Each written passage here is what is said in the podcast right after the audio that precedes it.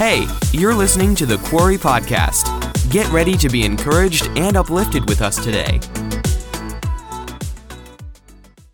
But um, I'm going to jump right into the title, and it's called Let's Talk About Identity. And I want to look at the, dec- the dictionary definition of identity, and it is the distinguishing character or personality of an, indi- of an individual. And then I wanted to spice it up and create my own um, definition. So, identity, in my own words, was simply who you shape yourself to be. And you know, as kids, we grow up, we kind of hear our identity or who we are from other people, you know, from our parents, teachers, coaches, friends, etc. Things like you're beautiful, you're handsome, you're loved, you're enough, you're strong, you're talented, you're smart. And then as you get older, you kind of grow up and you start to realize you don't hear those things as much anymore. And then there, even further, you kind of realize that, you know, at one point you have to figure out who you are for yourself and not through the words or ideas of other people. And so as we get older, we begin searching for who we are. Like we start creating, you know, personal traits and qualities and beliefs and ideas, our appearance, um, our likes and our dislikes. As we get older, we start creating our identity. And some of you may be asking, you know, Shelby Lynn, why are you choosing to talk about identity? I know who I am. I don't need you to tell me who I am. And that's great. But when I was preparing for this message, I was reading about two things. One, how within your teen years, it's vitally important for you to create a sense of who you are. And looking in this room, most of you guys are teenagers. And two, on top of that, um, I looked at things people correlate their identity with. And I was surprised to read that although religion was important in some American lives, it said that some say faith doesn't make up much of their identity. And one in five say it doesn't affect their identity at all. And so when I read that, I couldn't begin to imagine not basing who I am in Christ. And choosing to say, like, yeah, I believe in God, but, you know, it doesn't really affect who I am. I'm just living my life. I am who I am. I could not imagine saying that. And so, looking in this room, like I said, and seeing that most of you are teenagers sitting in a church building tonight, I want to remind you guys that faith and your relationship with God should 100% affect your identity and who you are as a person. So, if identity is defined as shaping who you are, then realize tonight my first point. Number one, you will never be satisfied basing your identity on other things if God isn't first. And so when I was looking at all the things that people base their identity on, there was a plethora of things, a huge list that people correlate their identity with. And for example, some of those things were family, sports, money, talents, a career. And it even went as far as people placing their identity in things such as their car, their house, and accessories like jewelry, um, purses, things like that. And obviously, there's more, but there's something that all of those things are, and that's temporary. All those things are temporary, but God is eternal. And so I want to ask you guys tonight are you basing your identity off of something that can be lost, removed, or something that's only temporary? Because if so, you'll never be fulfilled. You will never be satisfied. Um, Sadie Robertson said it this way She said, Live with purposeful direction and say no to cheap copies or temporary fixes. And all those things that I mentioned um, just a second ago, they're temporary. And I'm not saying that you can't have those things. I'm not saying that you can't enjoy those things, but I'm saying it should not be the basis of who you are. And we're going to look at Matthew 6:24 because I think it does a great job at showing you that you can't be satisfied with those things. It says, "No one can serve two masters, for either he will hate the one and love the other, or he will be devoted to one and despise the other. You cannot serve God and mammon." And that's money, possessions, fame, status, or whatever it is valued more than the Lord. You cannot serve God and the ideas or beliefs of man, and you cannot put the identity of this world first. And to find out who you truly are in Christ, you're going to have to put in some work, right? And anything in life, you got to put in some work. But this, you're really going to have to seek. Um, you're going to have to seek Him. You're going to have to get in your Bible. You're going to have to talk to Him. You're going to have to spend time in prayer. And you're going to have to have quiet moments. And I think that Romans 12, 1 through 2, shows us how we can do that. So it says, So here's what I want you to do God helping you, take your everyday, ordinary life. You're sleeping, eating, going to work, and walking around life, and place it before God as an offering. Embracing what God does for you is the best, best thing you can do for Him. Don't become so well adjusted to your culture that you fit into it without even thinking. Instead, here it is fix your attention on God. You'll be changed from the inside out. Readily recognize what He wants from you and quickly respond to it. Unlike the culture around you, always dragging you down to its level of immaturity, God brings out the best of you, develops well formed maturity in you. So you're saying, how can you figure out who you are in Christ? Well, just like it said, you're going to have to fix your attention on Him. And so basically, we see that being fully focused on Him is how you'll fulfill who you are. Placing your identity in Christ is placing your confidence and your trust in Him. And so I got a lot of scriptures tonight, so just get ready. But um, in this next scripture, I want to show you that when we don't place who we are in Him, but in the world or in other things, how dangerous it can be. In James 4 4 through 6. This, this scripture right here, it's just raw. It's really, really truthful. So it says, You're cheating on God if all you want is your own way flirting with the world every chance you get. You end up enemies of God and His way. And do you suppose God doesn't care? The proverb has it, He's a fiercely jealous lover. And what He gives in love is far better than anything else you'll find. It's common knowledge that God goes against the willful proud. God gives grace to the willing humble. You know, if this verse is saying that wanting your own way is cheating God, then realize very quickly that cheating God is cheating yourself too. You know, because God cares so much about you. He loves you. He's so gracious.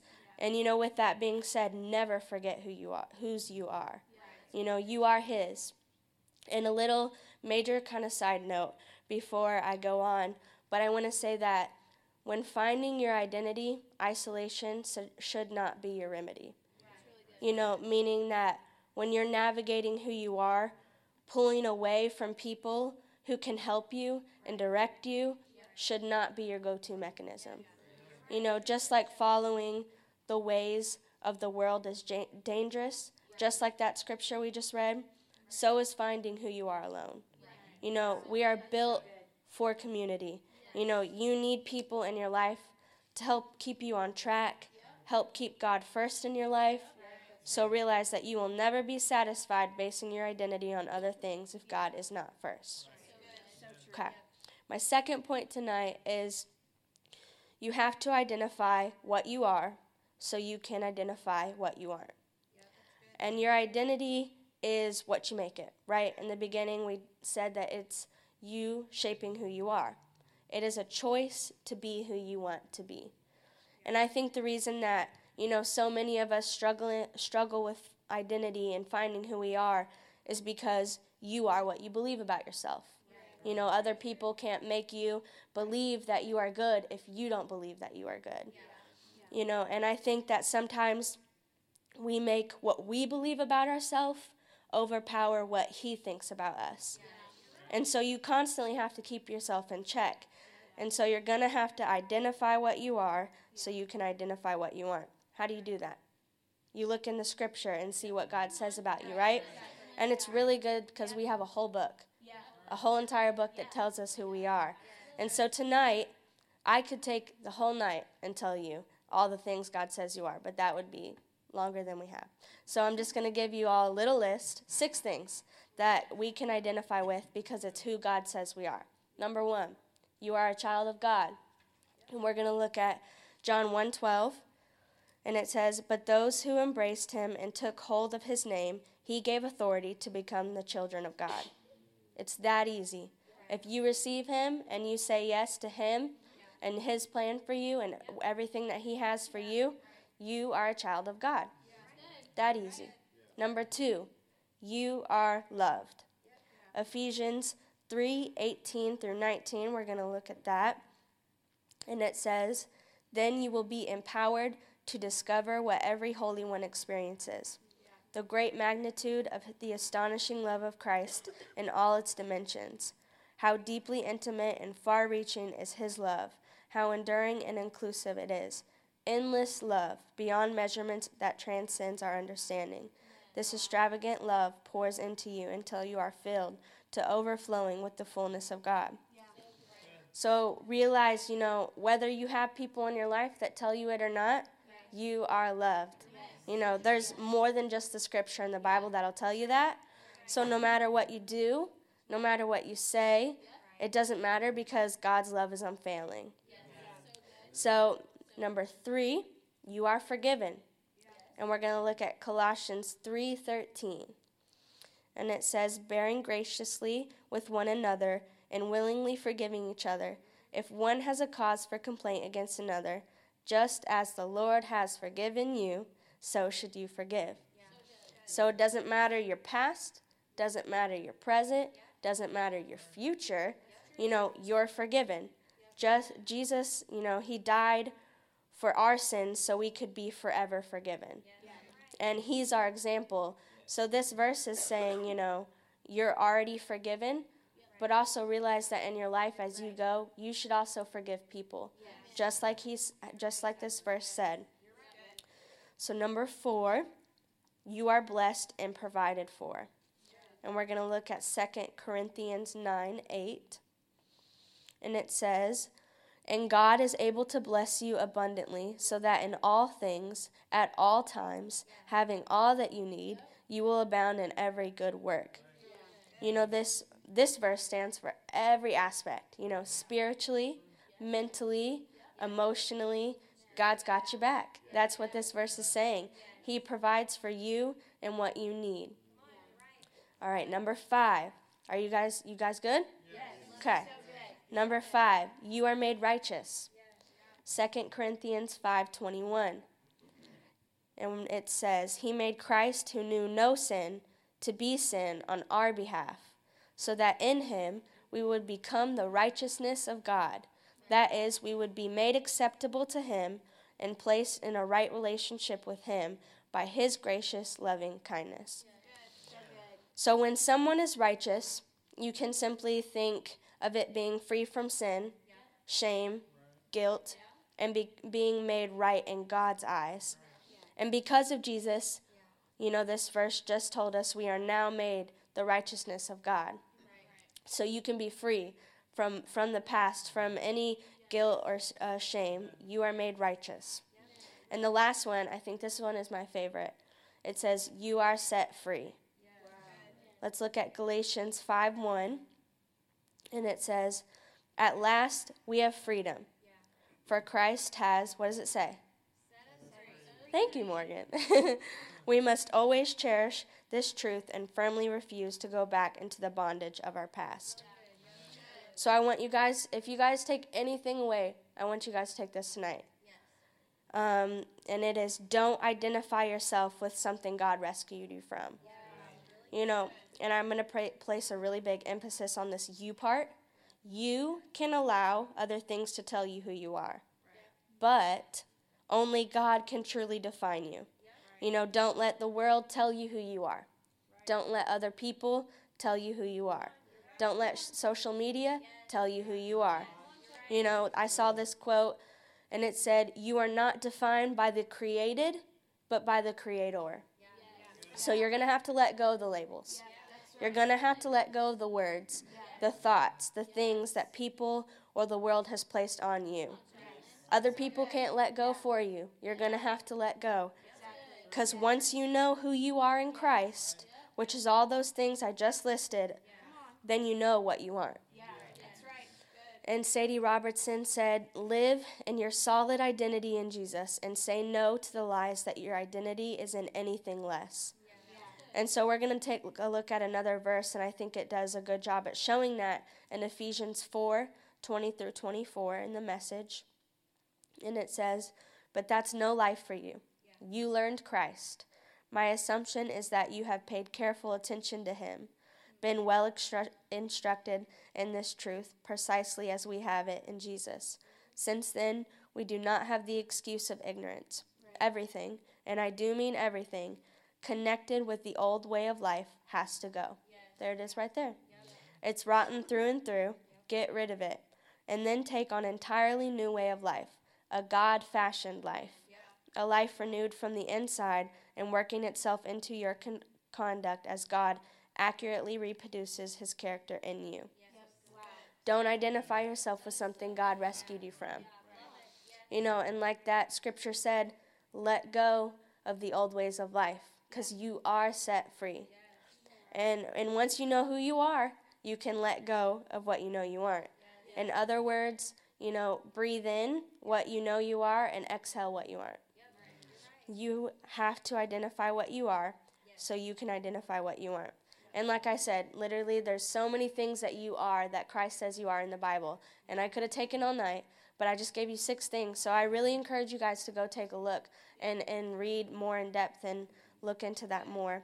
Um, but um, I also want to say that it would be really hard to influence the world for God's glory if you looked just like it.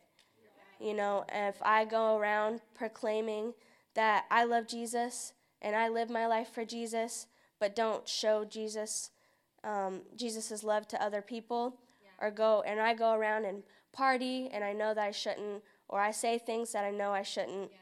Then one, I'm not glorifying God in any way, shape, or form, and two, I'm not showing the world the identity of Christ that they really need to see.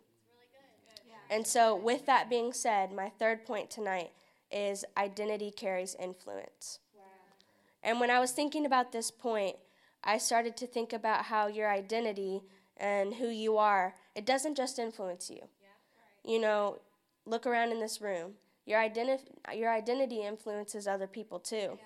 You know, because it affects the way you act, the way you talk, the way you behave, what you do, what you say. Like my definition, it shapes who you are. So realize that it's not just about your identity because you affect other people too. So watch watch your words and the way you talk to other people. And like I said just a second ago, you know, it'd be really hard to influence the world for God's glory if you look just like it.